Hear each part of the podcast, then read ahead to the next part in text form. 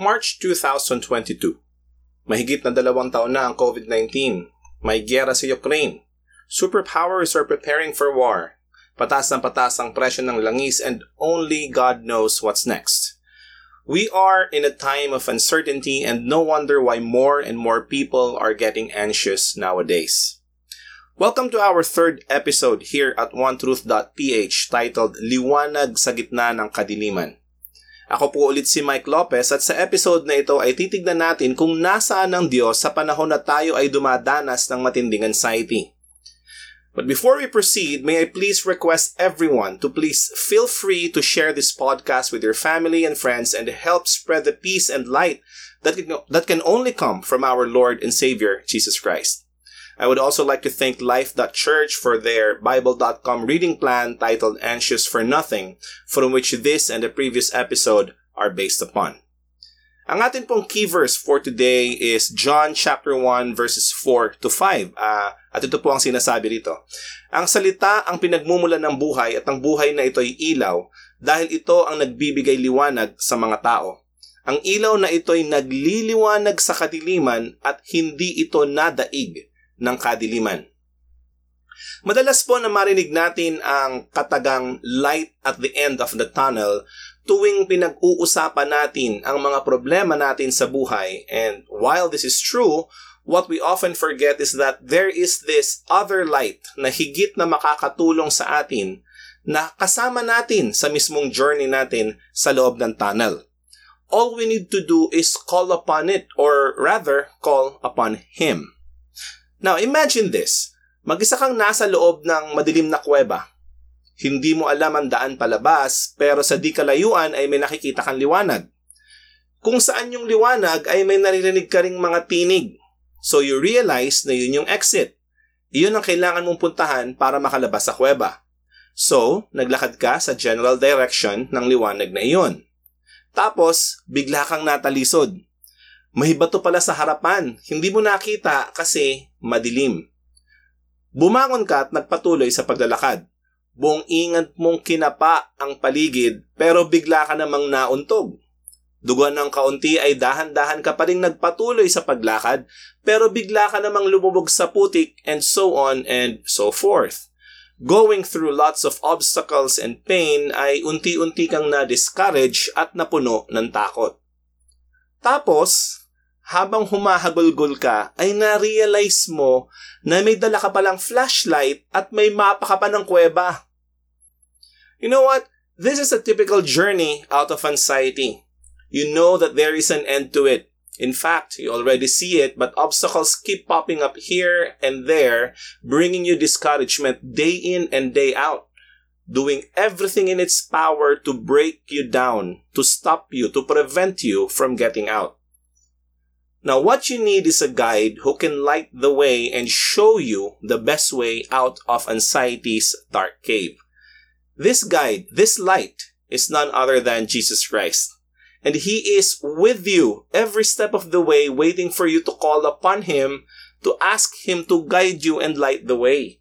Gaya po ng flashlight at mapa sa naunang kwento natin, ay kasakasama mo ang Panginoong Jesus. Sabi po sa John chapter 8 verse 12, muling nagsalita si Jesus sa mga tao. Ako ang ilaw ng mundo. Ang sumusunod sa akin ay hindi na mamumuhay sa kadiliman, kundi magkakaroon ng ilaw na nagbibigay buhay. Here are three reasons why Jesus is the best light and guide that you can ever have in your battle against anxiety. Reason number one Jesus is the light that cares.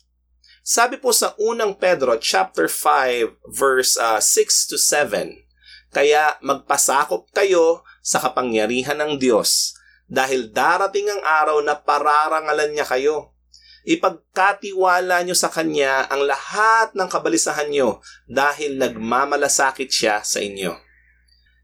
In this verse, the Apostle Peter encourages us to submit to God's power.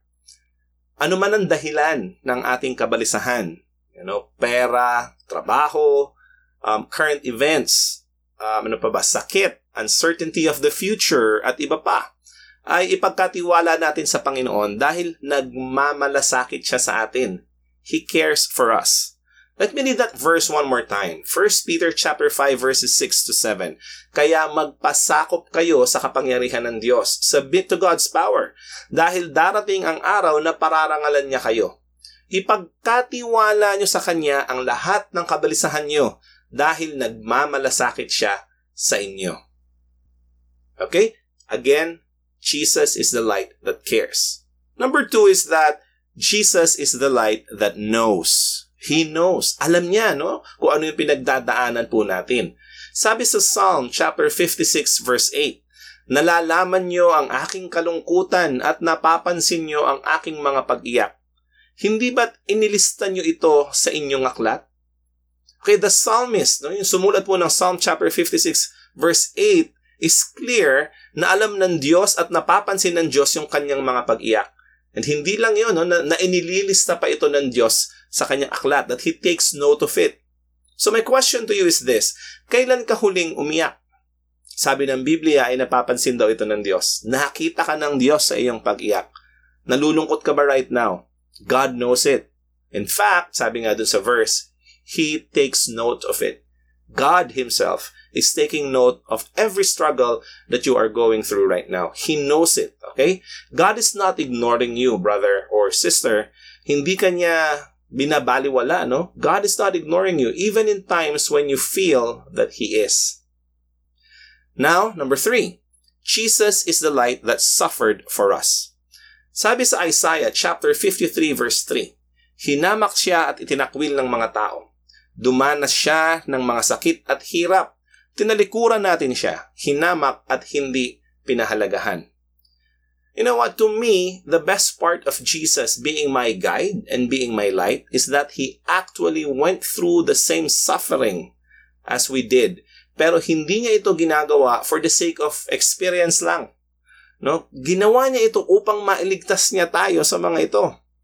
Despite the fact that He knows na we will sometimes choose to ignore Him, na hindi natin siya papansinin, no? He still went ahead and suffered for us so that He can save us from suffering itself. Napakagandang pakinggan at napakasarap malaman ang ating Panginoong Jesus ay nagkatawan tao at dumaan sa paghihirap, dumaan sa struggles, dumaan sa stress, dumaan sa anxiety, dumaan sa pain, so that He could save us from all of that. As a matter of fact, dumaan siya sa mismong kamatayan para mailigtas niya rin tayo sa kamatayan. Okay, three things and I would like to um, say them say them once again. No? Sabi nga number one, Jesus is the light that cares. He cares for us, even if you feel like He does not. Jesus is the light that knows. Number two, no, He knows. Um, he takes note of everything, and um, He keeps a record of every time na iyak, na umiiyak ka at nalulungkot ka. And number three is that Jesus is the light that suffered for us. Again, He suffered so that He might save us. He might save us from suffering. Para sa akin po ang tatlong bagay na ito ay sapat na para ipagkatiwala ko ng buong buo yung aking kabalisahan at yung aking buong buhay sa Panginoong Jesus. So ang totoo po nito is that God is with us even in the midst of troubles. No, sa mismong kalagitnaan ng ating problema, sa mismong kadilim-diliman ng ating anxiety, kasama natin ang Diyos. From the onset of anxiety to its peak all the way to the end, kasama natin ang Diyos. Jesus is there to give us light, to give us guidance. Kuminsan lang hindi natin siya pinapansin. Now again, the only problem is that we oftentimes choose to ignore Him. Tayo mismo yung nagde-decide na hindi pansinin ng Panginoong Jesus no, in favor of what the world offers. Instead na tumakbo tayo sa Panginoong Jesus ay tumatakbo tayo sa alak. Imbis na tumakbo tayo sa Panginoong Jesus ay tumatakbo tayo sa drugs. Imbis na tumakbo tayo sa Panginoong Jesus, tumatakbo tayo sa mga barkada at kung ano-ano pa, no? We have many different coping mechanisms in our lives and we ignore most of the time, we ignore the most important solution, the most important thing, the most important person na pwede nating takbuhan and that is Jesus Christ. And yet, no, sa kalagitnaan po ng lahat na ito, Jesus is just waiting for us to call upon Him so that He might shine His light even in our darkest moments. Again, sabi po sa John chapter 1, verses, uh, verses 4 to 5, Ang salita ang pinagmumulan ng buhay at ang buhay na ito ay ilaw dahil ito ang nagbibigay liwanag sa mga tao. Ang ilaw na ito ay nagliliwanag sa kadiliman at hindi ito nadaig ng kadiliman. That is Jesus Christ. No, um, siya po ay nagliliwanag sa kadiliman, no? hindi siya aandap-andap na ilaw. At it, siya po ay hindi kayang daigin ng kadiliman, ever. So might as well turn on that flashlight, no? Nakasakasama naman po talaga natin. Run to Him, di ba, no? Make use of what He has done for us. Okay? So gusto mo bang magliwanag si Jesus sa buhay mo? Willing ka ba na magpasakop sa kanyang kapangyarihan gaya ng sinabi kanina ni Peter? Sawa ka na bang maglakad ng paikot-ikot sa madilim na kuweba ng anxiety o kabalisahan? Well, the answer to that is simple. Just surrender your life to Jesus.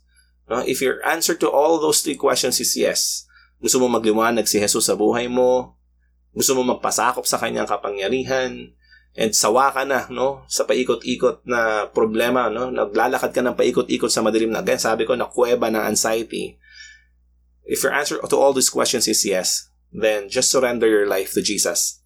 He is the light of the world no? And if if he is the light of the world then I am sure that he is more than capable to light the path out of anxiety para sa iyo Okay? Um, He's the light of the world at ang kanyang liwanag ay gagabay sa iyo upang hindi ka na mamuhay pa sa kadiliman ever. And again, sabi nga ulit sa John chapter 8 verse 12, no? si Jesus po mismo ang nagsasalita rito. Sabi niya, Ako ang ilaw ng mundo. Ang sumusunod sa akin ay hindi na mamumuhay sa kadiliman, kundi magkakaroon ng ilaw na nagbibigay buhay. Again, let me read that. Nagsalita si Jesus sa mga tao, Ako ang ilaw ng mundo. Ang sumusunod sa akin ay hindi na mamumuhay sa kadiliman, kundi magkakaroon ng ilaw na nagbibigay buhay. Kailangan mo ng ilaw? The answer to that is Jesus. Come to Him in prayer. Sabi nga po sa Filipos chapter 4 verses 6 to 7, huwag kayong mag-alala sa anumang bagay. Sa halip, ilapit sa Diyos ang lahat ng pangangailangan nyo sa pamamagitan ng panalangin na may pasasalamat. Kapag ginawa nyo ito, bibigyan kayo ng Diyos ng kapayapaan na siyang mag-iingat sa puso ninyo at pag-iisip dahil kayo'y na kay Kristo Jesus at ang kapayapaang ito ay hindi kayang unawain ng tao. Just come to Him in prayer. Umiyak ka sa harapan ng Diyos. Ask for His help. Di ba? No, imbis na tumakbo, sa, tumakbo ka sa kung ano-ano pang mga bagay na ino-offer ng mundong ito, run to Jesus Christ. Towards Him. Papalapit sa Kanya. At hindi papalayo. So let's pray.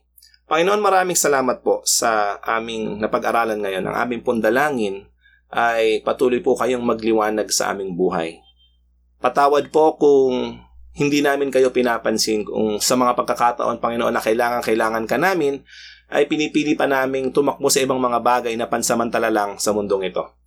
Patawad o Diyos kung we chose to ignore you sa mga moments, Panginoon, na kayo po ay naghihintay na kami po ay tumakbo sa inyo at humingi ng tulong. We also thank you, Lord, for always being there sa gitna, Panginoon, ng aming anxiety na always ready, always ready to help us out of it. Panginoon, dalangin namin na sa pagkakataon o Diyos na kami po ay lumapit sa inyo, let your light shine upon us. Shine the path, Panginoon, sa aming buhay. Guide us out, Panginoon, of our stressful lives. Lord, only you, only you can give us a meaningful life. Only you can can give purpose, Panginoon, sa lahat ng aming pinagdadaanan ngayon. O Diyos, maraming salamat for always being there. Maraming salamat for going through everything, for caring, for knowing, and for suffering for us.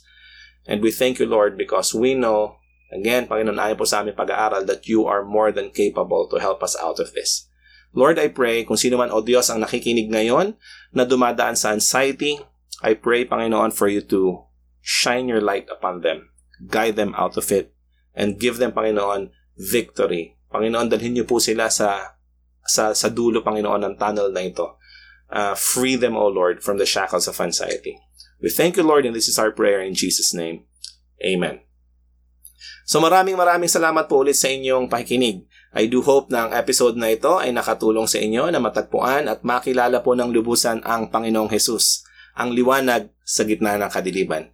Ito po ulit si Mike Lopez from OneTruth.ph. God bless us all.